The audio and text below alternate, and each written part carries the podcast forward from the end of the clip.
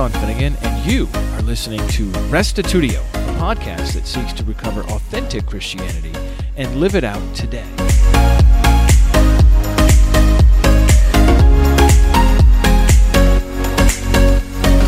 Today we are going to cover gap theories and John Walton's temple idea. We're continuing in our survey of how to understand Genesis chapter 1, the creation account. We've looked at young earth creationism, old earth day age theories, and now today, gap theories and John Walton's theory. In our episode, Will Barlow explains how gap theories work, including the classic idea that there's a gap of billions of years between Genesis 1 1 and 1 2, as well as the modified version. After explaining the pros and cons for these views, he briefly explains John Walton's theory that Genesis 1 solely focuses on function, not physical creation. Here now is episode 463 Scripture and Science, Part 5 Reading Genesis 1, Part 3 with Will Barlow.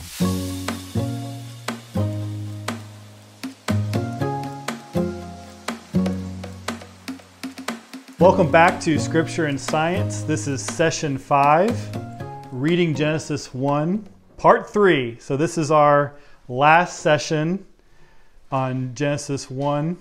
We're going to be looking at three more options for interpreting Genesis chapter 1.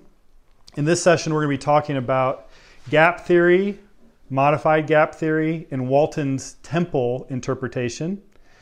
And I mentioned a general disclaimer in session four, and I want to apply it again here.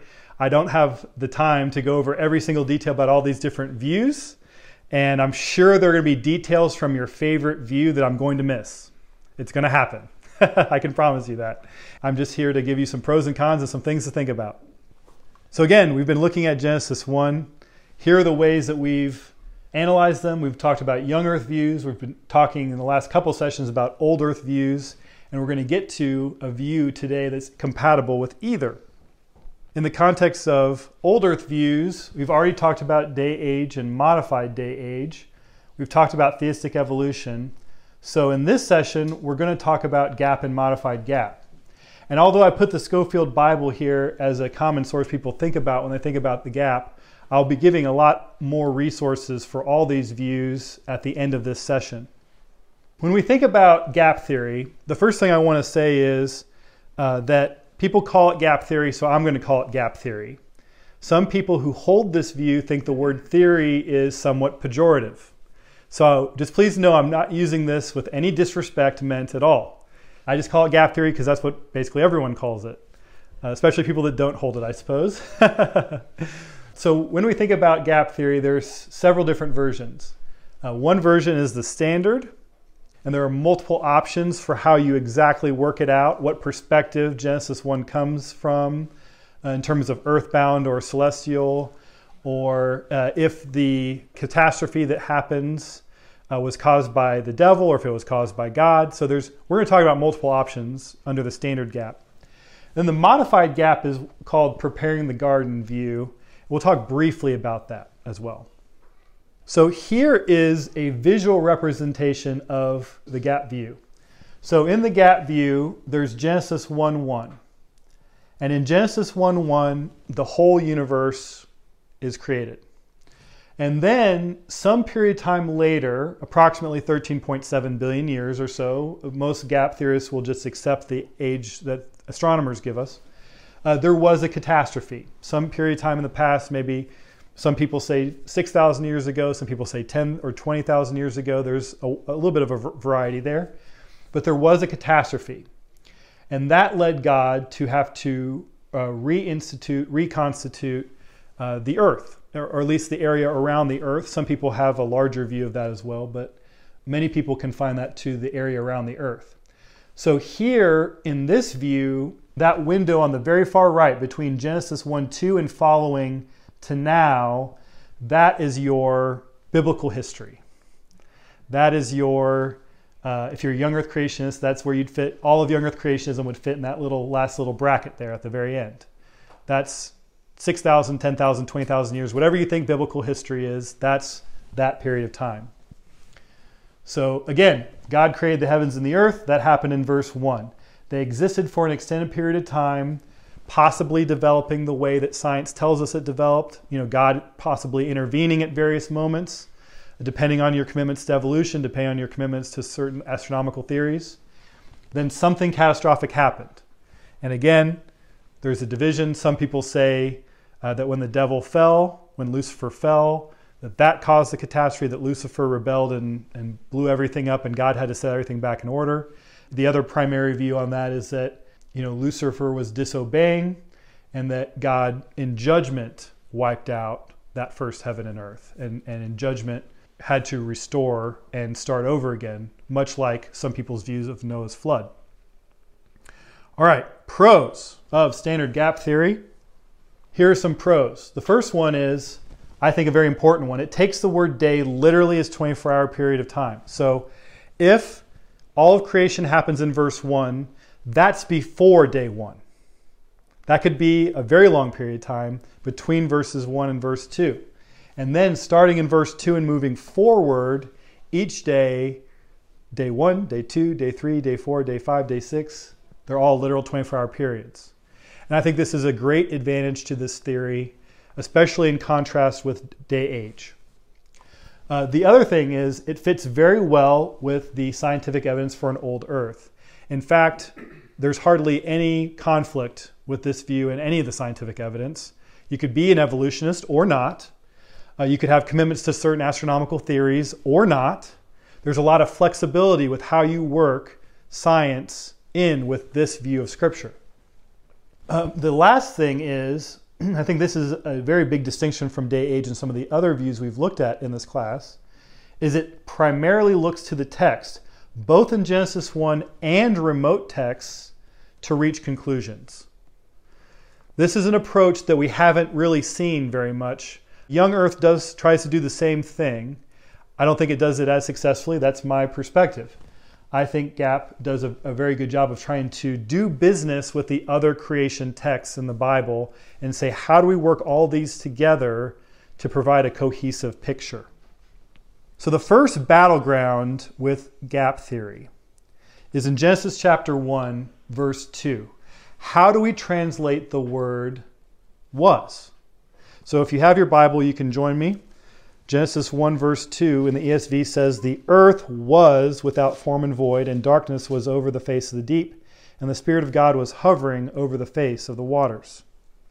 More traditional or, or non gap views are going to say was is was. It should be translated was. This is a whole sentence. You know, God is, the world is formless and void. God is continuing through that process of creation here in verse 2. It was formless and void. He's going to continue creating by the end, he's going to have order. So they're not going to see any disjunction in Genesis 1, no discontinuity. What the gap says is the gap says that word should be translated became. And if it is true that we should translate that word became, then there is an implied space between verses 1 and 2, quite literally here in Genesis chapter 1. So this is an attempt to read this section as literally as possible, and we have to make a decision. Is the word was or is the word became? How should we translate this? Generally in Hebrew, it's called the copulative, when the word is or was is talking about simple existence. So, like if I say, uh, the wall is blue, in Hebrew we would just say, the wall blue. You don't need that verb in Hebrew.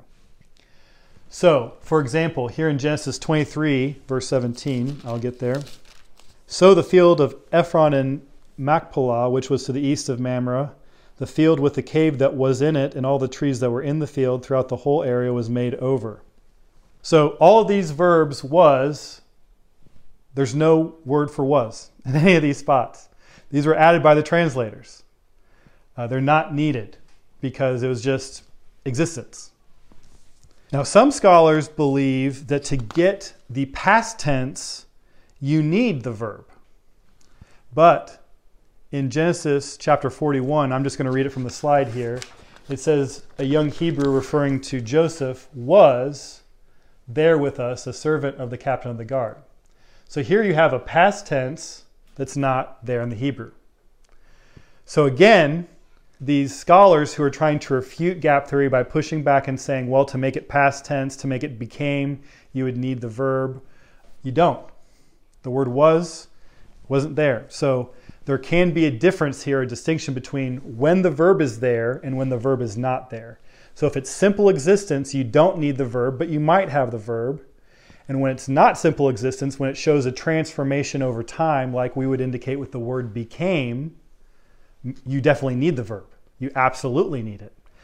Some scholars, those that think that the gap theory is credible, believe that when the verb is there, it should take on a more specific meaning. It should be rendered or translated became because the verb is there in the Hebrew. So that's sort of the story there. In other words, the word was takes on a meaning denoting change, not simple existence. So if we go back to Genesis 1 2 with this framework, it lends a lot of credibility to an idea that there was a gap there. Now, whether the rest of gap theory follows or not is another question. It's a separate question, but it certainly lends credibility to the gap theory perspective. The other question that arises from Genesis 1 2 is how did God create? So, in other words, when God created the heavens and the earth, it says in verse 1, that's past tense. He created them. So the question is when God creates something, is it formless and void to begin with? Or is it perfect to begin with? Which view do you want to take? Those who hold to non gap views will say that this is all describing a process. By the end of the process, by the end of Genesis 1, God gets to everything being very good. Okay, God gets there eventually.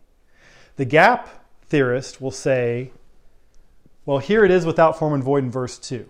And it created is past tense in verse 1. So if God created something, it has to be perfect from the beginning.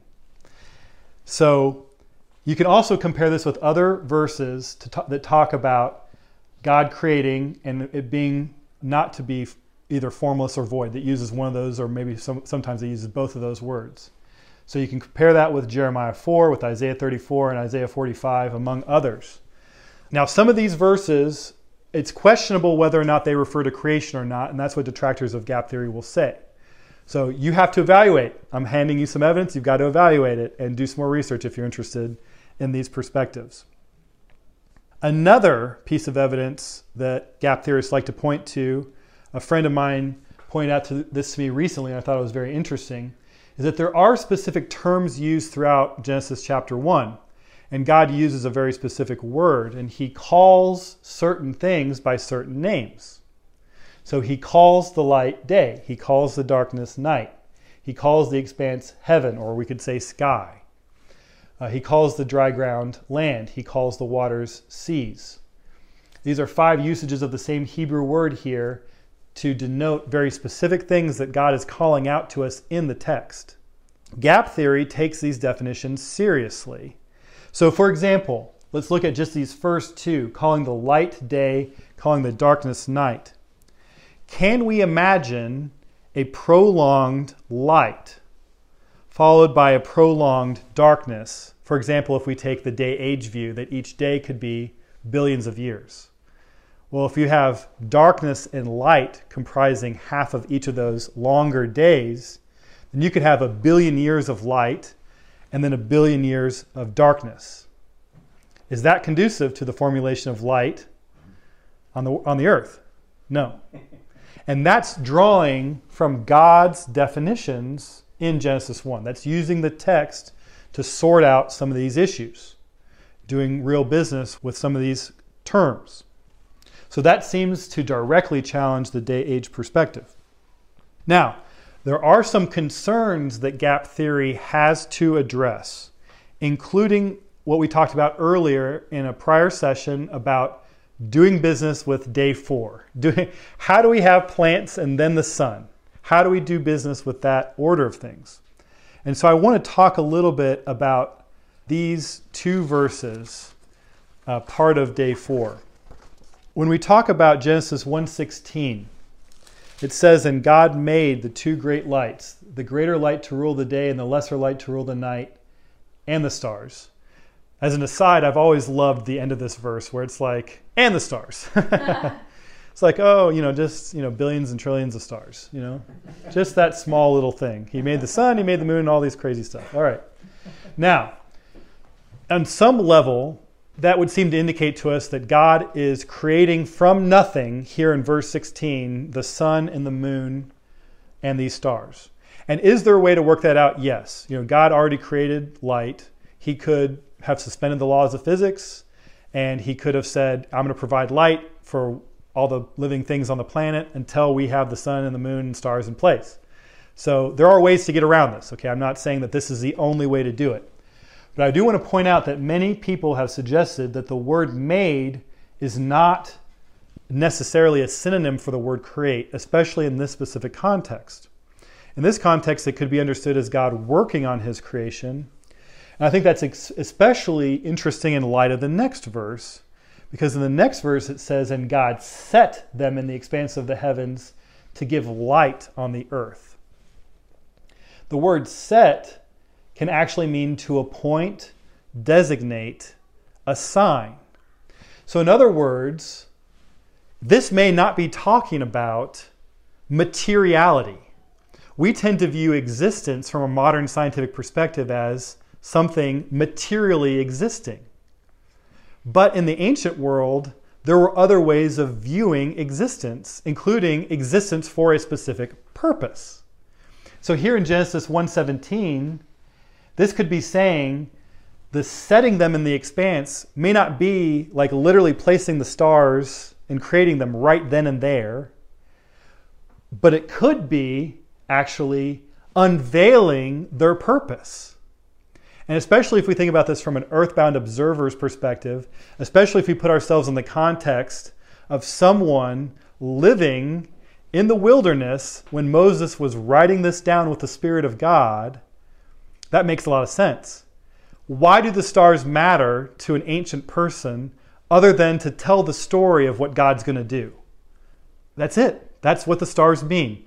To us, there's scientific benefits. We can test different theories. We can enjoy thinking about what it would be like to live amongst the stars, to send people and probes out into space. But for them, this idea of appointing or designating or assigning meaning, purpose to the stars, that to me carries a lot of weight to an ancient person living at the time that this was being written. And so I don't think that these verses, 16 and 17, need to be referring to the creation of the sun, moon, and stars, but it could instead be unveiling their purpose. The sun was unveiled to rule the day, the moon was unveiled to rule the night. The stars also give light on the earth. And again, as an aside, this is, this is just a bonus. I think this light on the earth can mean more than physical light. I think it can mean spiritual light. I think we can see that throughout the rest of the scriptures.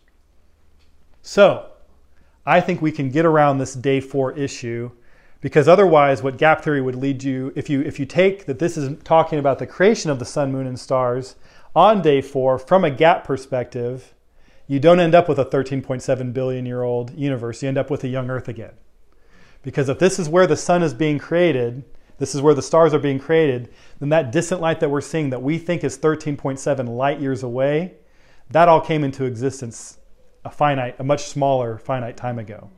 So these are the things we have to grapple with. These are the issues we have to grapple with, with these different views on Genesis 1, how to interpret them, how to fit them in the context of an ancient Near East audience, and, and all the other considerations that we have from the text itself. Very interesting stuff from my perspective. Another concern with gap theory is that a lot of people think it's a recent invention. Uh, you know, I talked about the Scofield Bible earlier, which was edited and, and written in the 1800s. There was a, a, minister by the name of Thomas Chalmers around 200 years ago that sort of resuscitated this perspective of Genesis. But the question is, was Thomas Chalmers motivated by possibility of an old earth? Or did this view precede our scientific evidence? And it's really interesting because the truth is is that gap theory is actually an old view. It's not just an old earth view. it's old from a literary perspective. It's been around for a very long time. Uh, for example, Jewish sources throughout time lend credence to the gap interpretation. I wanted to read to you from the Pentateuch and the Haftarahs, which is a uh, Jewish commentary on the Bible. In their section on Genesis 1, it says, quote, Ages untold may have elapsed between the calling of matter into being and the reduction of chaos to ordered arrangement, end quote. So you have Jewish sources, ancient and modern, that agree that, hey, there could be a gap somewhere here in Genesis chapter 1. There are also ancient Christian sources, including Thomas Aquinas, that mention the possibility of a gap here in Genesis chapter 1. So I don't view this theory, this gap theory, I don't view this perspective on Genesis 1 as being primarily motivated by the scientific evidence. I see it as being primarily motivated by the text of Scripture. So, now there's other things I would have loved to mention. There are other great sections that um, gap theorists will take you to, different parts of uh, Job, Psalms, other parts of wisdom literature. Uh, there's a great deal of information out there about 2 Peter 3. I'm happy to give resources to look into this more. There's a lot going on there. Um, we just have to move on. So, what are problems with standard gap theory? Here are some of the problems. Number one, if you hold uh, the view that Satan destroyed the first heavens and earth, some detractors will say that gives Satan too much power. That Satan could just come in and wipe out all of that. That gives Satan too much power, too much credibility. That gets resolved by the people who say that God's, it was God's judgment. Okay, so, so there are ways around that. Different gap theorists uh, have different views on that. Uh, the other one is there are grammatical concerns over was. I didn't get into a lot of the nuts and bolts on it. There's a great book. Uh, Arthur Custance wrote a book called Without Form and Void. He spends like 140 pages. It's a book you can find online for free. He put all of his books online for free. And he goes into excruciating detail about why was should be became. It's like 140 pages just on that problem, okay? so if if you wanted to look into that, He's the source for that. But there are other views on this, and I want to tell you that there are other views on this. Custance is one person, there are other views. Some people are going to say the gap theory is dead in the water with the word was. Again, I'm presenting information, you have to weigh the evidence. Now, the other one is there's no scientific evidence for a reconstituted heaven and earth. And that, to some people, can be troubling. You would think uh, that um, that we should see evidence of this kind of an event everywhere. And there are some gap theorists that think that there is evidence for this in a lot of different places.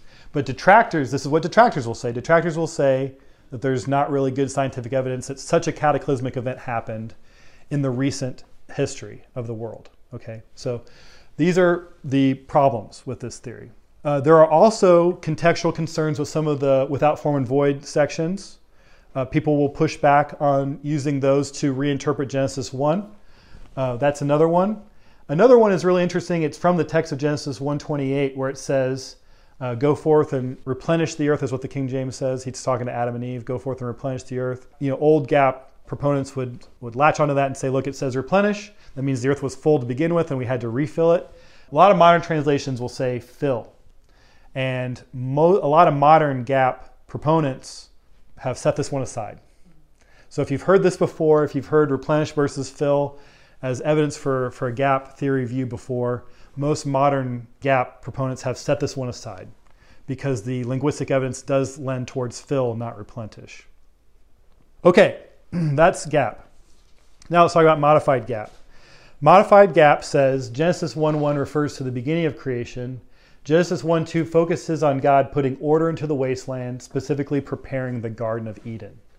So nothing in Genesis 1 2 and following is talking about creation but rather it's talking about shaping the garden, preparing the promised land, preparing the earth for people to worship the Lord. So here is a visual representation of the modified gap. So God created the heavens and the earth, they existed for an extended period of time, and then God started creating the garden and the promised land. And again, that bracket on the very far right side, that's where you fit all of biblical history into, where you'd fit all of young earth into. So that little bracket on the very far right side, that's the last 6,000 or 10,000, 20,000, however many years you want to call that. That's biblical history. So that's the modified gap.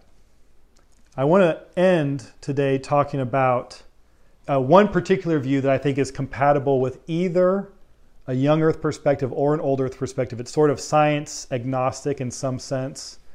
And in Walton's larger view, he does, you know, science and scripture do interact in his larger view in some complicated philosophical ways. I'm simplifying it for the purposes of the time that we have together in this class. But I do think that this view is compatible with either a young earth view or an old earth view because John Walton is primarily trying to get at what does an ancient Near Eastern person, the original person listening to Genesis, reading Genesis, what's in their mind as this is being read to them. So Walton's view is based on 18 separate propositions. We're not going to go through all 18 propositions, so don't worry. Uh, we don't have time for all 18 propositions, but I wanted to read a little bit from his book about his first two propositions and then give sort of a summary of the rest. So the first proposition is Genesis 1 is ancient cosmology. We talked about this in an earlier session in this class. This is what Walton says. So if God aligned revelation with one particular science, it would have been unintelligible to people who lived prior to the time of that science, and it would be obsolete to those who live after that time. We gain nothing by bringing God's revelation into accordance with today's science. In contrast, it makes perfect sense that God communicated his revelation to his immediate audience in terms they understood. This is page 15 from The Lost World of Genesis 1 by John Walton.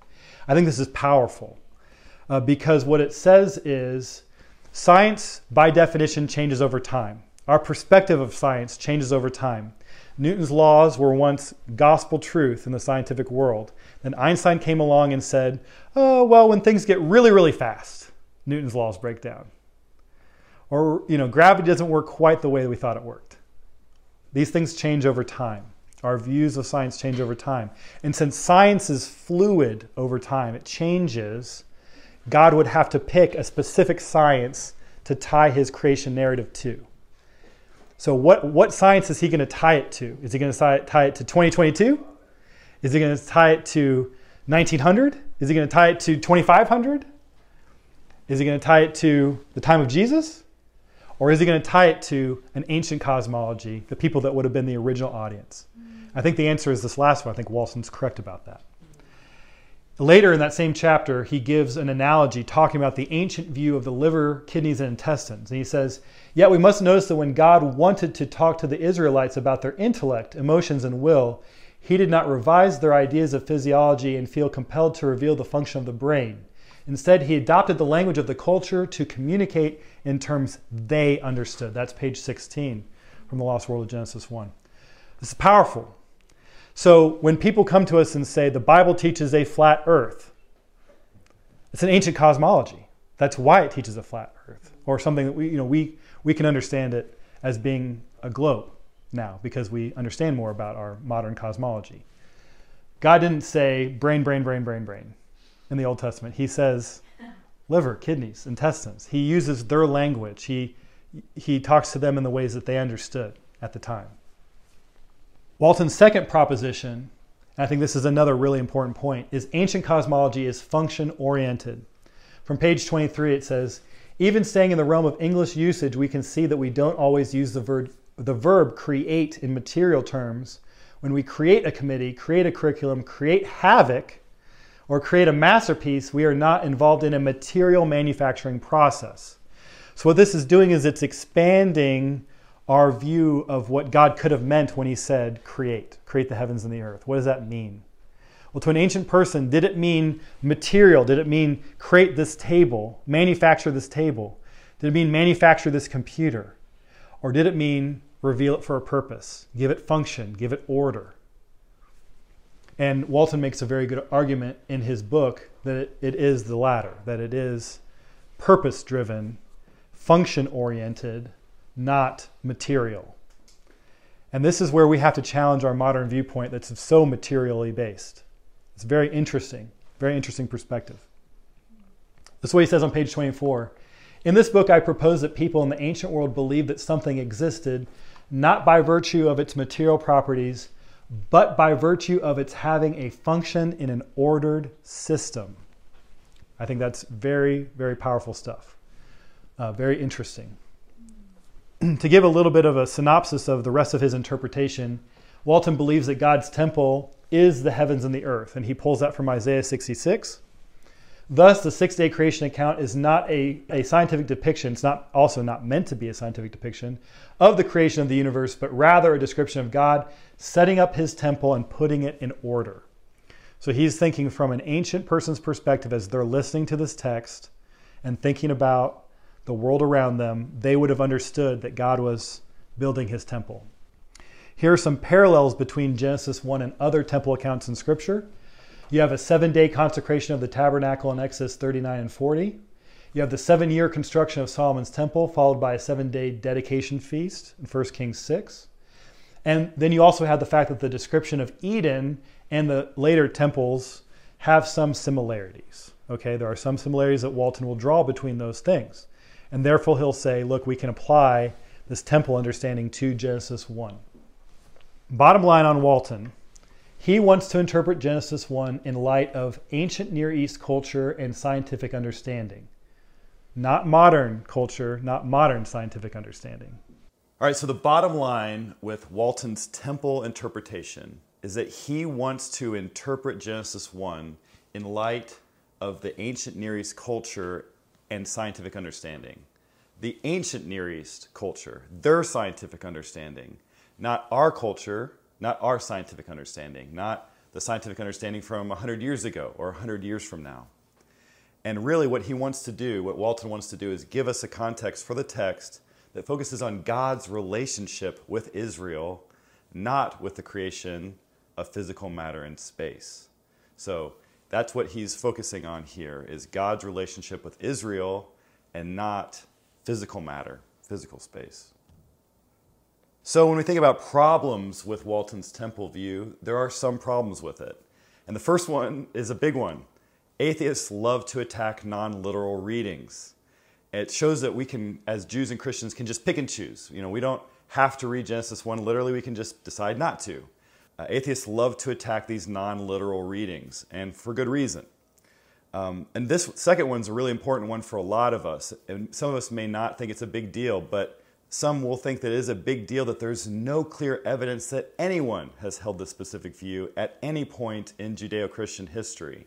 And so we can't go back to the past and say, oh, this person here held to Walton's temple view. We can't, we can't do that. Just because there's no evidence doesn't mean that Walton's view doesn't have merit. Maybe there was someone way back in time that viewed it this way. Maybe everyone viewed it this way way back in the Old Testament times. We don't know. There's just no evidence for that. And so, like with gap, for example, we have hundreds of years of evidence that people have believed that gap theory is a way to read Genesis 1. That lends credibility to that reading. And so here, we don't have that. And so that can be troublesome for some people. And this last one is also interesting because it leaves many questions unanswered, especially relating to science. In other words, you may not find this very satisfactory at the end of the day. It may not be very enjoyable for you to be like, well, it's not really having, it doesn't really have anything to do with modern science. Okay. Some people are going to push back on that and say, you know, Genesis 1 is making claims that modern science uh, has a say in. And so Walton's going to try to sidestep that, but you know, that may be uns- unsatisfactory for some people. So at the end of the day, how should we read Genesis 1? Uh, well, I'm not going to give you a specific view that I'm going to recommend, but this is what I think about. I have three things I want you to consider as you think about Genesis 1 and how you will read it in the future. Number one, remember who the original audience was. They're coming out of slavery, they're coming out of idolatry, they're dealing with uh, the past abuse, the past issues that they've gone through. They have to be reminded the name of their God. They're transitioning from an oral tradition to now what's going to be a written tradition. And so that is what we're dealing with. That's the original audience. The second thing I would do is consider the text and the various options to interpret it. We talked about several battleground texts uh, in the last couple sessions, but we didn't cover all of them. There's plenty of them, just in Genesis 1. Things to consider. And so consider the text and the various options to interpret it. And the final thing I would offer is to consider the scientific evidence and how much weight you want to give to it. For me, I give the scientific evidence a pretty considerable weight, coming from a background of physics. Um, some of you may decide that you don't want to give the scientific evidence anyway, and that's your decision. But my recommendation is to, to at least look at it, at least look at it once, and consider it and decide how much weight you want to give it. I wanted to close this session with some resources. Uh, for Young Earth Creationism, we've mentioned Answers in Genesis and the Institute for Creation Research. Uh, the classical text on Young Earth Creationism is The Genesis Flood by Morris and Whitcomb. Uh, with Day Age, you've got Hugh Ross and Gerald Schroeder. And by the way, there's, there's more than just these. You can definitely find more, but here are some ideas and options. For gap theory, you've got Arthur Custance and Jack Langford. And for the temple interpretation, well, you're just stuck with John Walton right now. So maybe some other people will talk about it too. I don't know. And of course, we had the non literal Francis Collins as well. So remember, it's fun to think about these things. It's fun to interact with the text. It's fun to think about how we can fit together scripture and science in a bunch of different ways. And so that's what my encouragement is just to have fun with this. And that brings this teaching to a close. What did you think? Come on over to restitutio.org and find episode 463, Scripture and Science, Part 5, and leave your feedback there. Uh, as I've mentioned before, we are doing follow ups for each of these episodes, and we'll have a follow up out for this episode the next few days on Restitutio's YouTube channel. I've got a link to that playlist in the show notes for this episode. Also, wanted to mention that if you are interested in learning more about John Walton's temple hypothesis, you can listen to episode 152 Why Didn't God Call the Light Light? Uh, in which I played out John Walton's famous lecture where he really describes his theory in some detail. And then, of course, he's got his book if you want to go into even greater detail on that. Before concluding today, I just wanted to mention also that I've been working hard on my UCA conference presentation, which is going to be on an, on an 18th century document called the Key of Truth. It's an Armenian text that I think you'll be interested to learn more about. I'll probably be posting on the Restitutio blog as we draw closer because I do have a translation of it that is in the public domain and that I can post freely. And I've written a paper, and then my presentation is going to look at the subject from a slightly different angle, more looking at the content and who this community was in the 17 and 1800s in Ottoman controlled Armenia and then Russian controlled Armenia after they migrated. So stay tuned for that fascinating group to discover that had studied their Bibles and came to conclude that Unitarianism was the correct understanding for who God and Jesus are. If you're interested and you haven't yet, please sign up for the Unitarian Christian Alliance Conference. That's going to be October 13th to the 15th, just a week or two out from now. And uh, in 2022, I should mention, in case you're listening to this later. And that's going to be at uh, Springfield, Ohio, which is uh, somewhere between Dayton and Columbus. I think a little more on the Dayton side. And uh, would love to see you there if you can make it. We've got uh, quite a few people already signed up, uh, but we've got plenty of room. So please come if you're interested. Uh, if you can't make it this year, eventually these talks do get released on the UCA YouTube channel, uh, but it's a delayed schedule where where there will be probably one a month or something like that, and uh, so you will have to wait for that. There's no live stream available for the conference, so if you want to get the latest and hear all the presentations, both the scholarly stuff and the more practical workshops you're going to have to come in person. We'd love to see you there. Well, that's it for me for today. If you'd like to support Restitutio, you can do that on our website, restitutio.org. I'll see you next week. And remember, the truth has nothing to fear.